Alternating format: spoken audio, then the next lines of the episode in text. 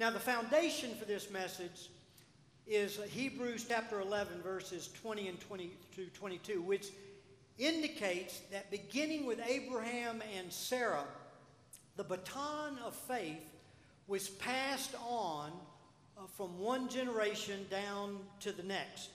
Now, for the sake of time, uh, there in your sermon notes, jump down to the middle of the page where it reads, how to pass the baton of faith to my child. Now, I just want to briefly review that first point, uh, which is, uh, uh, of course, a review, and I've already filled in the blanks uh, to help you out there. So, that first truth was, and we've already looked at this, is that I have to target God's purpose in the training of my child. I have to target God's purpose in the training of my child, and this is being resolved.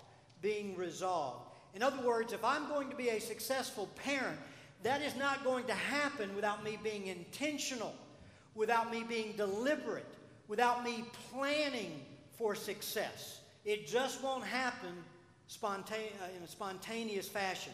We looked at Proverbs 22 6. Train up a child in the way he should go, even when he is old, he will not depart from it. We saw that verb, train up, is the word chanak in the Hebrew text, and it has two fundamental meanings that you see there in your sermon notes. The first one has the uh, connotation of dedicating my child uh, to the Lord. And when I dedicate my child to the Lord, I'm doing that, as you see there in your sermon notes, realizing my child is a what? Gift from God. My child also has a destiny to fulfill. God has a plan for my child. And God wants to use me as a parent to help my child discover who he or her is, their basic gifts, and uh, God's unique plan for them to fulfill it. And then I dedicate my child realizing uh, my child is a stewardship that I am accountable to God for. And then not only does that word train up have the idea of dedicating my child to the Lord, but it also means to create in my child's heart a desire for God. And we looked about at how to go about doing that. And we saw those three next truths. God's truth must first be a reality what? In my heart, in the parent's heart. I'm never going to be able to impact and influence my child unless I am walking in authentic Christianity. Second, God's truth must then be lived out in my home. So it's got to be a reality in my heart, and then I have to live this truth out in my home before the eyes of my children. And then that third truth, God's truth, will then be instilled in my child's habits. See, if God's truth is not in your heart, it will never be in your home because it's the home where the heart is revealed. And if God's truth is not lived out in your home, it will never be in the habit of your children because habits are learned in the home. Bottom line, the key to creating in your child's heart a hunger and thirst for Jesus Christ is you maintaining a dynamic relationship with Christ and then communicating that relationship to your child. The God you communicate, we talked about this, is not the God that you talk about. It's the God whose life you live out before their eyes. Parenting what? Never stops. There's no timeouts when it comes to parenting. There's no vacations. You're always, always, always teaching your kids something, whether it's good or whether it's bad. You pass the baton of faith to your child moment by moment in a thousand seemingly insignificant conversations, activities, and attitudes. In other words, just as in a relay race, the baton is not taught, it's what? It's caught. Well, in the same way, it's caught when you take the opportunities afforded you by life's experiences to be able to first show your child and then share with your child how to look at life and how to relate to others in a godly way and respond in a Christ like manner. So look at that first key. To pass the baton of faith to my child, I must run the parenting race with one aim win my child for Christ. Win my child. I have to be resolved. This has to be a major focus in my life where I'm being deliberate, where I'm being intentional. We talked about praying for our children on a regular basis, but most important, living out the authenticity of a relationship with Christ before their eyes, and hopefully through that, creating in them a hunger and thirst for Jesus. Now let's move to the second point, and all of this is new material that I'm going to move through rather quickly. I, again, I, am I'm, I'm sad for the fact that we have to deal with this, but the way, especially you parents, need to look at this, take this as a worksheet, sort of as a homework assignment. And this is going to be some very practical material. And, and, and just you evaluate your parenting in light of this. Not in, in a way to heap condemnation on yourself, but to look at how can I do this better? And focus on these things. That's what I mean by being deliberate and intentional. So look at that second point. Touch my child with love. I have to touch my child with love that is both tender and tough. And this is building a relationship. If I'm going to influence my child, I must build a relationship with them. Relationship uh, or rules, rules without a relationship equals what? Rebellion. So it's very, very important for me to develop a close relationship with my child and realize this will not happen again unless I'm intentional and deliberate in doing it. Look at 1 Thessalonians chapter 2 verses 7 and 8. This is the apostle Paul talking about how he related to the new converts at Thessalonica. But it's a beautiful picture of uh, parents relating to their children, of uh, uh, anyone in a discipling role, attempting to influence someone towards Christ. He said, But we prove to be gentle among you, as a nursing mother tenderly cares for her own children. Having thus a fond affection for you, we were well pleased to impart to you not only the gospel of God, but what? But also our own lives. Why? Because you had become very dear to us. So your child needs to know that they are dear to you. And that you are so committed to them that you want to invest your life into them. Now, notice there in your notes, I've mentioned five touches that you need to major on. This is something, again, that every parent needs to be continually thinking about and not let a day go by without looking for opportunities to express and touch your child in this fashion. And the first touch is I must touch my child with acceptance. I must touch my child with acceptance, which imparts feelings of security. In other words, you want your child to feel secure with you. Only when they're secure with you will they be open and transparent with you. And you want them to be open and transparent so you'll be in a better position to impact them and influence them. And what I mean by acceptance is you want to communicate to your child there's absolutely nothing you could ever do that would stop me from loving you. And that doesn't mean you're going to be happy with their behavior all the time. That there may be times when they're expressing values and behavior that you detest. But in the midst of that, that child needs to know that there's nothing that they could ever do that would stop you from loving them. There, was no, there would be nothing they could ever do that would stop you from embracing them in your arms unconditionally. Uh, I think of 1 Corinthians chapter 13, verses 7 and 8. This is what parents need to strive for. It says, God's kind of love, it says, bears all things. And parenting can be tough. And you have to bear up against a lot of junk and a lot of stuff and a lot of difficulty and a lot of hard heart sometimes in rebellion. But it says love bears all things. And why does it bear all things? Because it believes. And that belief it's talking about is placing your confidence in the grace of God. So the key to parenting is faith. Placing my confidence in God's grace. So even when my child is going through a difficult time, they may be a prodigal right now. But I keep my faith, I keep my belief in God, placing my confidence in His grace. And as long as I place my confidence in God's grace to penetrate the heart of my child, realizing there's no heart so dark that God cannot penetrate, then that takes me to the next thing it says there in 1 Corinthians uh, 13 7. Love hopes all things. See, you know, as long as I keep my confidence in God's grace, I'm never without hope. Now, if I look at my child's heart, I may end up in despair and hopelessness. If I look at my abilities as a parent, I may end up very hopeless and in despair.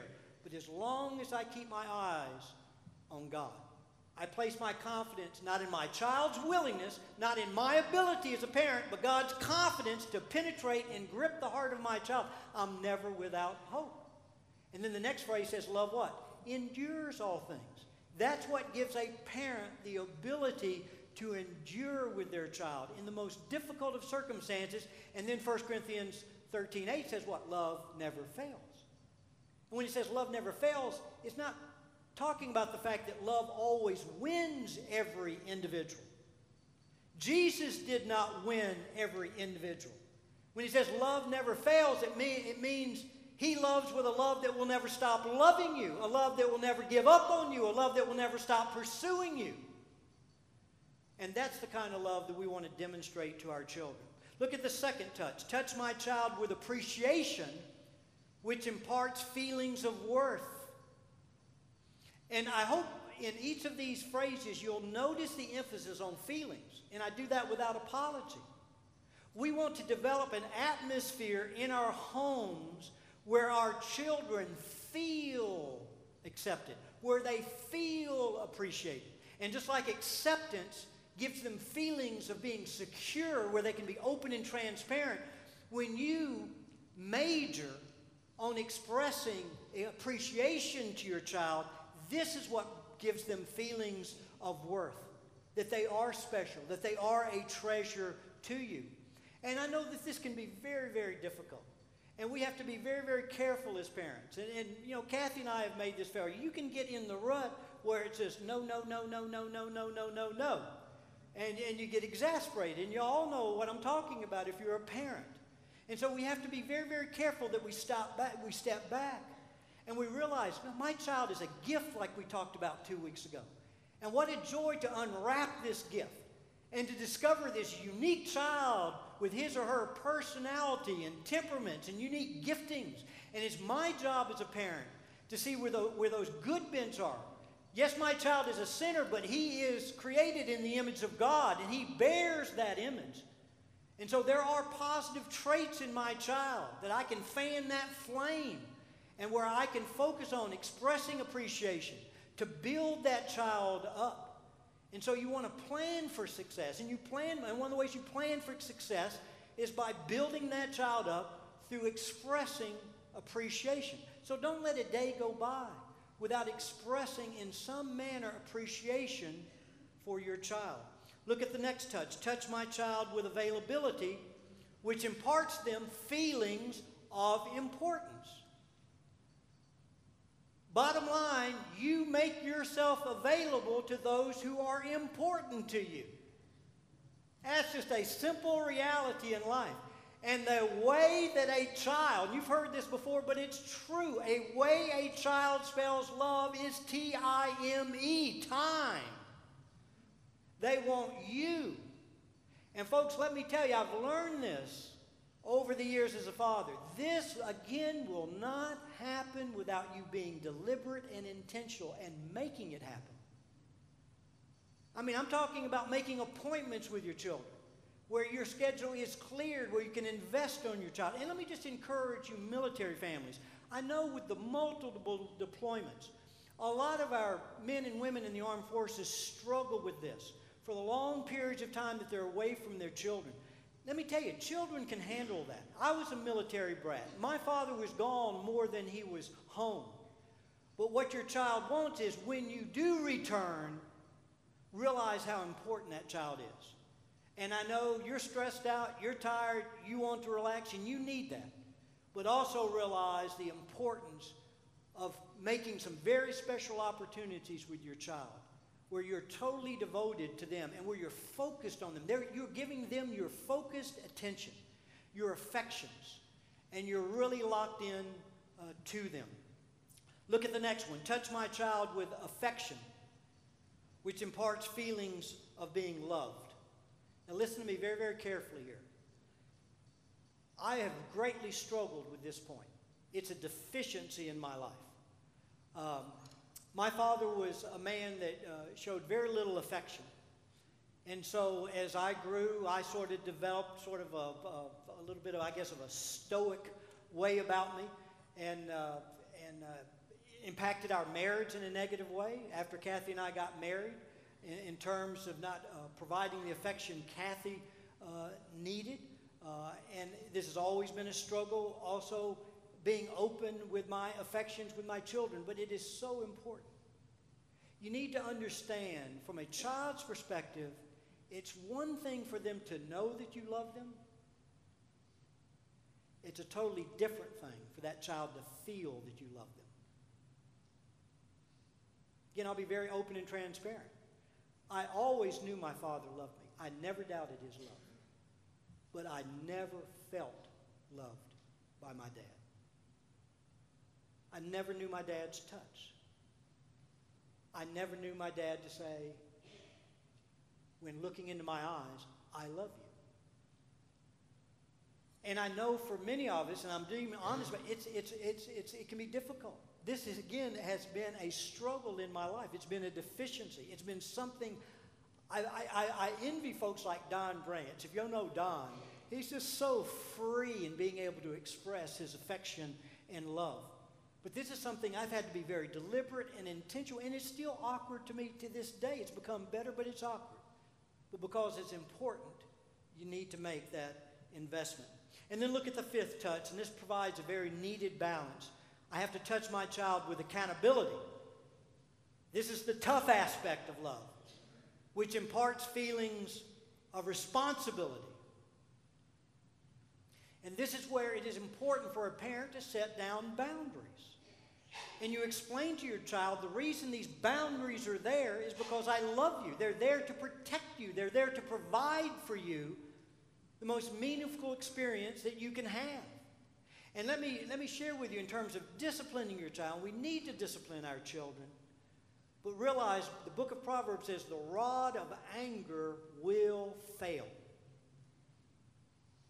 Now, when I say don't discipline your child in anger, I, you're going to have a righteous indignation at times when your child just defies you. But the point I'm making is that anger has to stay under control. And you set the boundaries. You acknowledge to you, you make your children aware what the consequences will be. And then when they violate, you just stay calm, calm, cool, and collected. And it's just a matter, you violated, here's the consequence we set down. And you teach them that their actions bring certain consequences. And if they disobey, if they get outside those boundaries, they will uh, pay those consequences. And uh, you can do that by maintaining your cool and staying calm and collected. And look at the key. I'm, I'm, again so sorry we're having to move so quickly through this, but the key is to pass the baton of faith to my child requires getting close to my child. In other words, that first key was what? I, I got to be deliberate.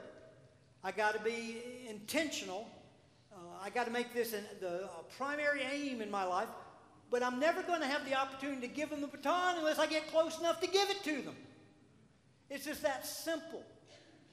And so it's very important, even for an individual who has a very authentic faith in God. You may have the most authentic faith in God in the world, where you're living out your, you know, Christ's life with you in reality. But if you never get close to your child, where you have the opportunity to impart that to them, it will do them no good. Look at the third truth.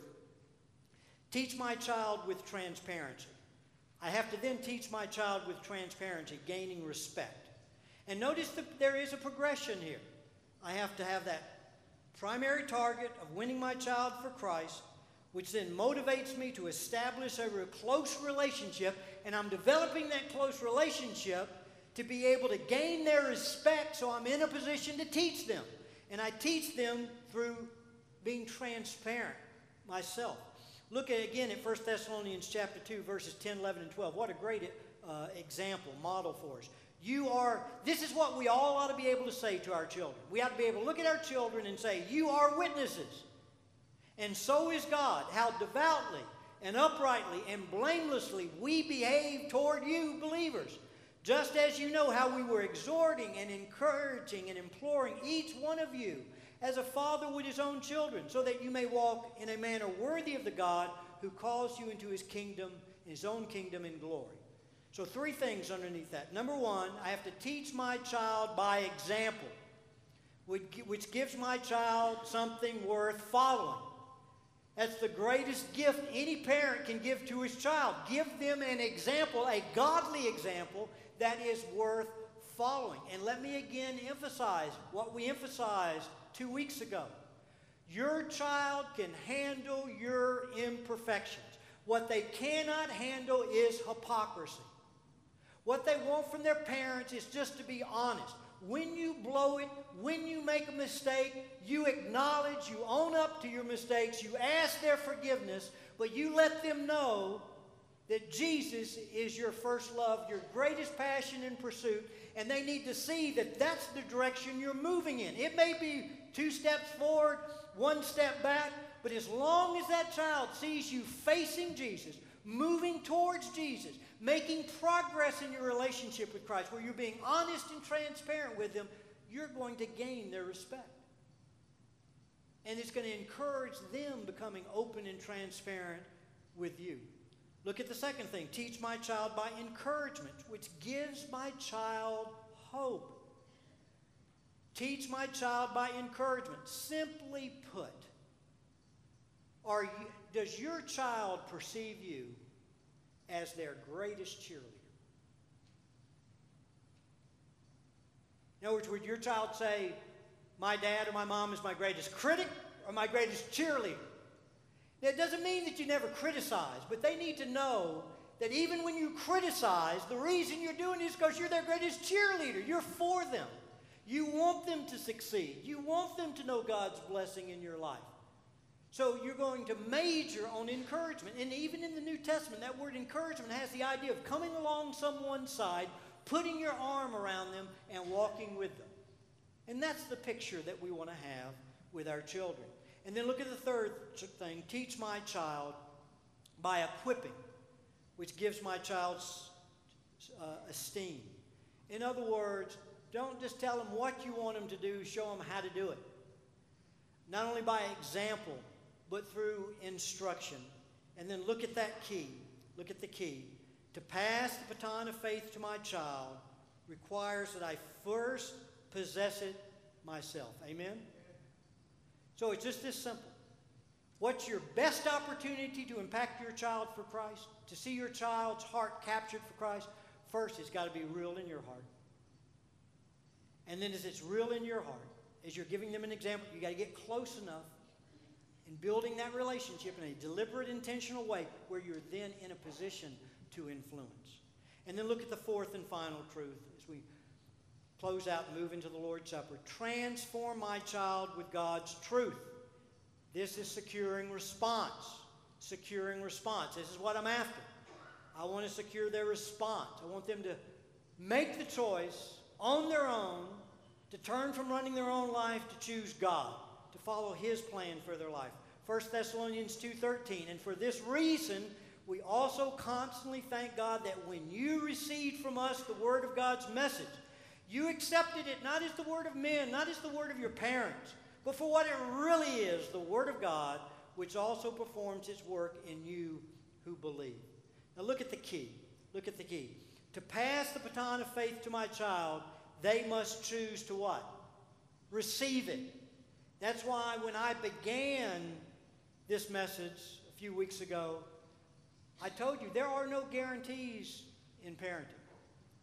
You can be the most godly parent, have built the closest relationship imaginable with your child, but your child still has a will of their own. And when you attempt to pass that baton of faith to them, they have to make the choice to receive it.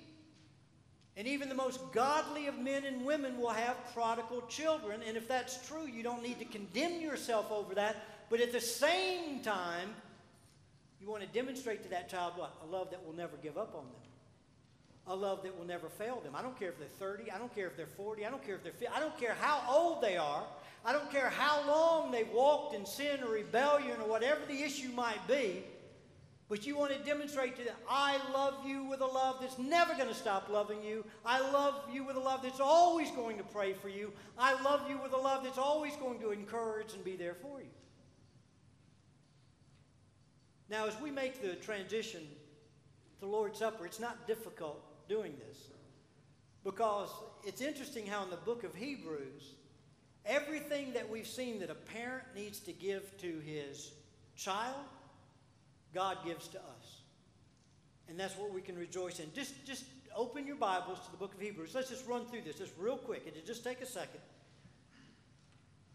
Has God given you, as his child, unconditional acceptance? Has God, as his child, given you unacceptable accept- unconditional acceptance? Yes. There's nothing that you can do that can cause God to stop loving you. There's nothing that would stop God from pursuing you. He's not going to let you off, but He's always going to pursue. Look at uh, Hebrews 8:12. He says, "For I will be merciful to their iniquities, and I will remember their sins no more." In other words, God says, "I'm not going to let your sins come between me and you." It doesn't mean that God's not going to discipline. Again, He's not going to pursue you, but His goal is going to be to correct you so that you would know a good future, that you know a future with Him, a relationship with Him. How about appreciation? Look at Hebrews chapter 6, verses 9 and 10. But, beloved, we are convinced. Here's a cheerleader of better things concerning you. You remember we talked about this. The Hebrews were struggling in their faith. But, but here we say, hey, babe, but I'm convinced of better things. The writer's being a cheerleader, inspired by the Holy Spirit of God. Things that accompany salvation, though we are speaking in this way. For God is not unjust so as to forget your work and the love which you have shown towards his name and having ministered and still ministering to the saints. God expresses appreciation to his children. How about availability? Look at Hebrews chapter 4, verse 14. Since then we have a great high priest who has passed through the heavens, Jesus, the Son of God. Let us hold fast our confession, for we do not have a high priest who cannot sympathize with our weaknesses, but one who has been tempted in all things as we are, yet without sin. Let us therefore what? Draw near. In other words, what God said, I'm available to you 24 7. Draw near with confidence to the throne of grace that you may receive mercy and may find grace to help in time of need. In other words, that's, he's given that invitation in times of failure when you're blowing it. He said, I'm available to you because I love you unconditionally. You come to me. It's the only place you're going to find mercy and grace in your time of need. How about affection? Look at chapter 2, verse 11. I love this. The latter part of that verse, it says, He's not ashamed to call them brethren. He's not ashamed to call you brethren. And then look at uh, verse 17. Therefore, he had to be made like his brethren. He became one of us in all things, that he might become a merciful and faithful high priest in things pertaining to God to make propitiation for the sins of his people. God shows us affection. And then accountability. Turn over to Hebrews 12. God provides accountability. Look at verses 9, 10, and 11. Furthermore, we had earthly fathers to discipline us. Ouch and we respected them. Shall we not much rather be subject to the Father of spirits and live? For they, our earthly fathers, they disciplined us for a short time as seemed best to them. But He, God, disciplines us for our good, that we may share His holiness. All discipline for the moment seems not to be joyful but sorrowful, yet to those who have been trained by it, afterward it yields the peaceful fruit of righteousness. Has he provided us an example worth following? Yes, look at Hebrews 12. Look at the latter part of that uh, of verse 1. It says, Let us run with endurance the race that is set before us. And how do we run it? Looking unto who? Jesus, the author and finisher of faith, the one who already ran the race, crossed the finish line, a victor, providing that example for us to follow in his footsteps. How about encouragement? Look at Hebrews chapter 6. Look at verses, uh, look at verses uh, 17, 18, and 19. In the same way, God, desiring even more to show the heirs of the, uh, the promise, the unchangeableness of his purpose, interposed with an oath, in order that by two unchangeable things, in which it is impossible for God to lie, we may have, notice, strong encouragement. We who have fled for refuge and laying hold of the hope set before us. This hope we have is an anchor of the soul, a hope both sure and steadfast, and one which enters within the veil. And then how about equipping? Turn to the last chapter of the book of Hebrews. Look at verses 20 and 21. Now the God of peace, who brought up from the dead the great shepherd of the sheep through the blood of the eternal covenant, even Jesus our Lord, equip you in every good thing to do his will, working in us that which is pleasing in his sight. So as we make the transition to the Lord's Supper, folks, we have a lot to be thankful for. We have a God who loves us, a God who loves us unconditionally, who's given us acceptance, appreciation. He's available to you. He's shown you affection. He loves you enough to be tough when need be, to be to hold you accountable. And he comes along your side to give you encouragement by providing an example worth following and then to equip you. And of course, what's the end goal of it all? He wants to pass that baton of faith what? To you. So that then you'll run the race as he ran the race, looking to Jesus, the author and finisher of your faith, in being faithful.